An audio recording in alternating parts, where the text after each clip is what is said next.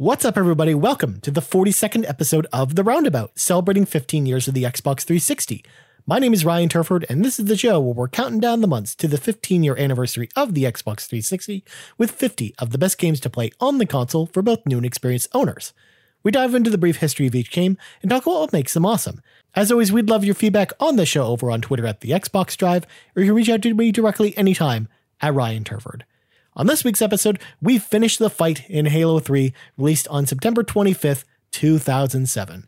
For many, Halo 3 was not only their most anticipated 360 title, but also their main reason for picking up the 360 for the very first time. As mentioned last week, wrapping up a trilogy is no easy feat across any medium, and while I wouldn't say Halo 3 is perfect in this regard, I will say that Bungie did a really impressive job bringing the original trilogy to a close. And uh, of course, we should talk about this a little bit because um, going into Halo 3, I was actually super jazzed for Halo 3. I mean, 2007 was already an amazing year for games, and we still have more entries on this list from that year to go. And uh, there were so many amazing games that year, and Halo 3 was almost like the cherry on top with, with all those games that were coming uh, in 2007. Um, at the time, I loved it. I when uh, when I first played it, I, I remember camping out um, for the midnight release because I wanted the legendary edition of the game because I wanted that cool Master Chief helmet. Thinking that I could wear the helmet when in fact no, you can't actually wear that helmet because that's not how that works. Um, but all in all, I just wanted the premier Halo 3 experience, and uh, I camped out for a few hours and brought home my copy, pulled off the shrink wrap, and played a ton of it and loved Halo 3 so, so, so much. It uh, ultimately was in like my top five 360 titles, probably after I played it. And for a while, it was kind of in that spot. However, you might be thinking to yourself, but Ryan, that that's that's not the case with this game because now because it's number nine on the list how did it fall from grace? And the answer is over time my feelings of halo 3 changed. In the moment i actually loved it more than i do now when i revisit the game. Um, i think it's just it comes down to some of the things with the campaign that we're going to talk to about in a second.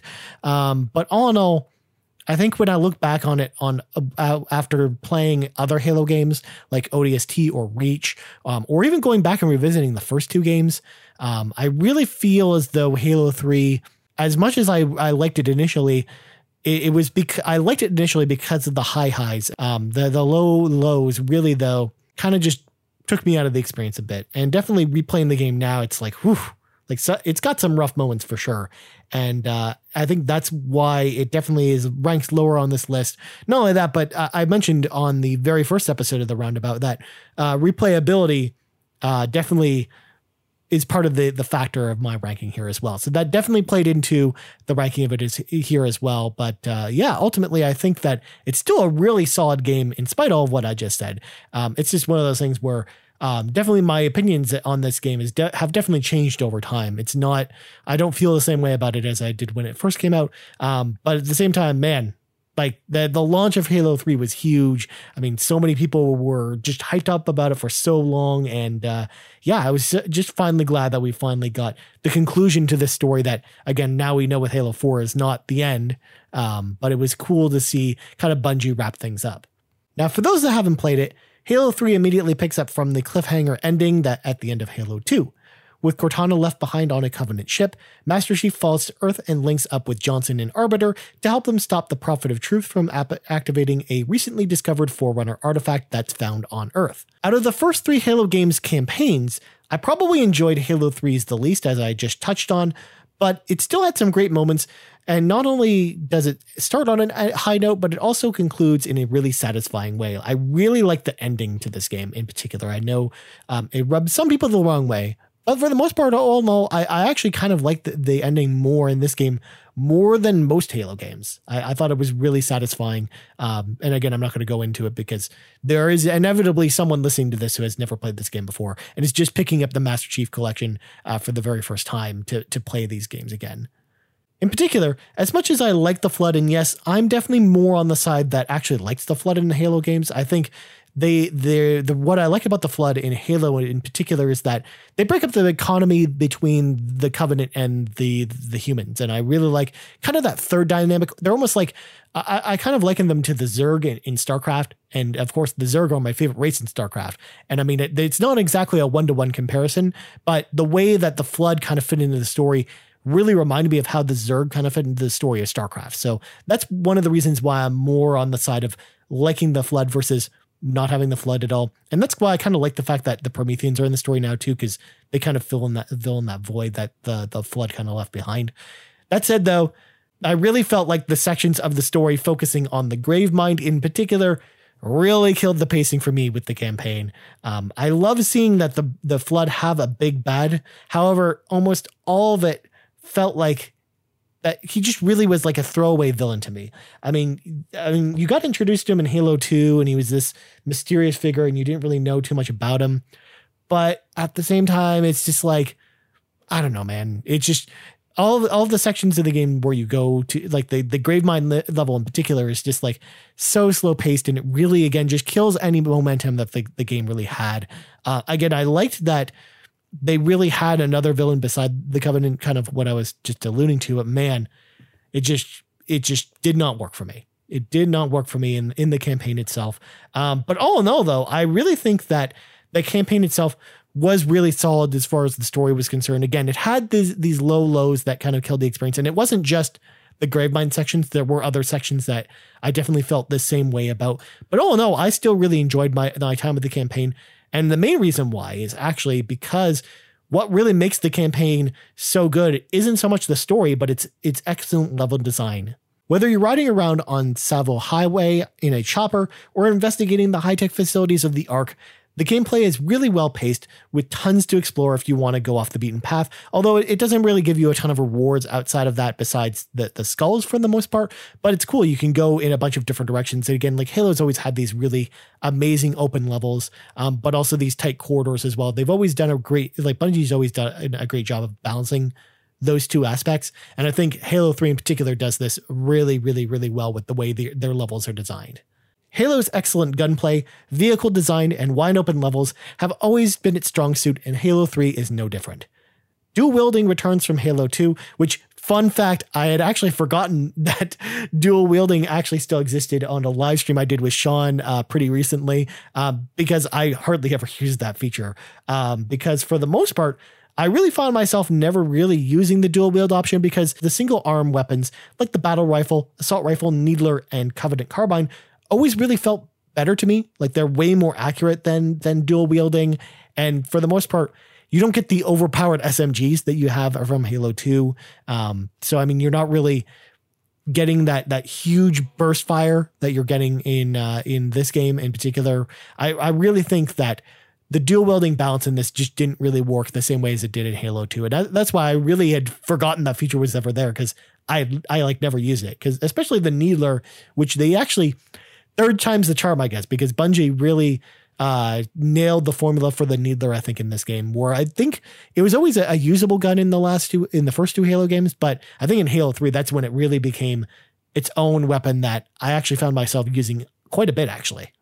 Plus, Halo 3 gave us what could be Halo's most powerful weapon, which is the one hit kill Spartan laser, which destroys vehicles in one shot, and it's super awesome. In fact, there's probably nothing more satisfying than in multiplayer uh, running around with the Spartan laser and getting a kill with it, especially like when your enemy's running up on you or uh, when you're trying when you blow up a tank or something with it. Like it's so satisfying to use, and it's such a great addition to the story because we also had uh, the energy sword come in Halo 2, and that was a one hit kill weapon as well. Um, but you had so many weaknesses of it being in range um, versus the Spartan laser, which you could use from any range. It just took a few seconds to charge up, um, which of course you just had to line up your shot really carefully. Of course, beyond the campaign, Halo 3 offered a huge multiplayer suite with a ton of different options available to the player. There are a ton of different modes for you to choose from, or you can even create custom modes for you and your friends to experiment with the Halo formula in new and different ways. Regardless of what type of multiplayer experience you were really looking for, Halo 3 had a mode for you. And I think that's one of the best things about it. It just offered so much replayability and it gave you so many reasons to come keep coming back to the multiplayer that I think that's what really um, set it apart more even than Halo 2, which I think had a ton of replayability in itself. But uh, I think Halo 3 in particular just absolutely nailed this in spades. Like they took this the formula of Halo 2 and, and just kind of knocked it out of the park. Although I will argue that the map design in Halo 2 in particular was a little bit stronger than Halo 3's. Um, but I, I, think the mode selection and overall multiplayer package, I think, was actually probably stronger in Halo 3. However, one of the best elements of the Halo 3 multiplayer experience was its improved matchmaking feature. It grouped you together with other players of similar skill levels, which probably doesn't sound like anything fancy today, but it was actually a huge deal at the time. It was one of the very first FPS games that I can think of that properly implemented this type of feature, and it changed the way multiplayer matchmaking was designed forever. Like it really felt like the players you were matching up again, it wasn't very often that you were matched against anyone who was like that much better than you. And it, they really had this smart back end system that really tracked games and really determined okay these are these are the type of players that should be playing together. And i think that bungie has to be commended for that and i know that they were when when the game first came out. Um, and i definitely remember just that being a huge part of the multiplayer experience. And even when i was playing by myself and not playing with my friends i always felt like the people i was being matched up with i would always have a good time with them. And i wasn't really too too powerful or too weak against some of these other players. Like I wasn't really getting matched up against uh, the the players of the world who have been spending like all of their days and nights playing Halo 3. And I think that was uh, fantastic. And again, it kind of changed the way that every multiplayer shooter going forward was designed as far as their matchmaking, where we definitely saw um, systems like this implemented in other games going forward. Another awesome new feature was the addition of the Forge mode, allowing you to create and share brand new levels. While many of the maps found on Forge were people trying to recreate maps from other shooters, from time to time, you'd see some really great new original level designs as well. In fact, we would go through, uh, me and my friends would go through and basically just pick out random levels from from uh, the Forge queue and then just try them out and see what they were like. And it was uh, some really, you got some, some really interesting designs um, from people. And the Forge tool itself was really in depth. And I think that it, uh, the much later versions of Forge, like the Halo 4 Forge, for example, you could go so much more in depth with the, the levels.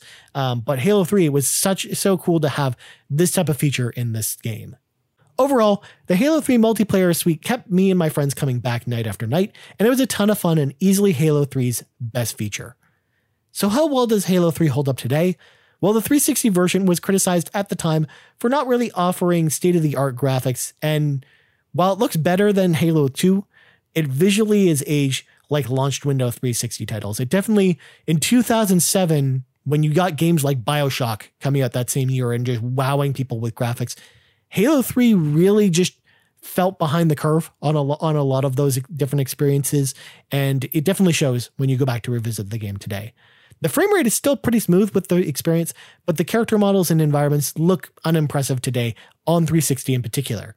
However, from a gameplay and campaign side, Halo 3 has aged like a fine wine. It still offers an impressive experience that's tough to put down from the moment you pick up the campaign, and that's all you really need to say about it because, yes, it's not the most beautiful game ever uh, going back and playing it now, but really, really the way that uh, the game plays, the way the gunplay feels, uh, and the story itself really will be the things that keep you coming back, even if the multiplayer isn't there anymore of course, you can play it in Master Chief Collection, and, and we're going to get into that in a second. Now, if you're looking to pick up Halo 3 today, it's available digitally on Xbox 360, but it's not backwards compatible on Xbox One for good reason. It's also part of the Master Chief Collection, and as mentioned on previous episodes of the Roundabout, it's definitely the best way to play any of the Halo games today after all of the patching was done to the game. It's a very smooth experience now. I know that um, on Discord from time to time, I'll see people mention that uh, they're noticing some issues cropping up with Master Chief Collection, but for the most part, it's actually a fairly smooth experience now. And yeah, I mean, honestly, if you're going to replay Halo 3 at all, it looks way better in, in, the Master Chief Collection. I mean, you can kind of throw my criticisms about uh, the visual design out the window. Um, if you're playing it on Master Chief Collection. Uh, but obviously, I kind of have to grade this based on the 360 version. That's kind of the rules I uh, said at the outset of of the roundabout when we first put this together. Um, honestly, yeah, that version of of the game is definitely the one to play. So definitely, if you're you plan on revisiting Halo 3 at all, play it in the Master Chief Collection. It is definitely the best way to do this. I mean, you can play it on 360 if you want, But man, it just looks so much better on Xbox One. And again, the, the visual cleanup itself, it, it just makes it worth the price of admission on its own. Plus, the excellent multiplayer suite is there as well and uh, ready for you to play. Whereas the you're not really able to find a, a game on 360 anymore, unfortunately. That's all for this episode of The Roundabout. You can hit me up on Twitter anytime at Ryan Turford. You also find the Pantsman himself, Sean Capri, on Twitter at Sean Capri, or us on Twitter at The Xbox Drive. Thank you so much for listening to this episode of The Roundabout, and we out. Bye.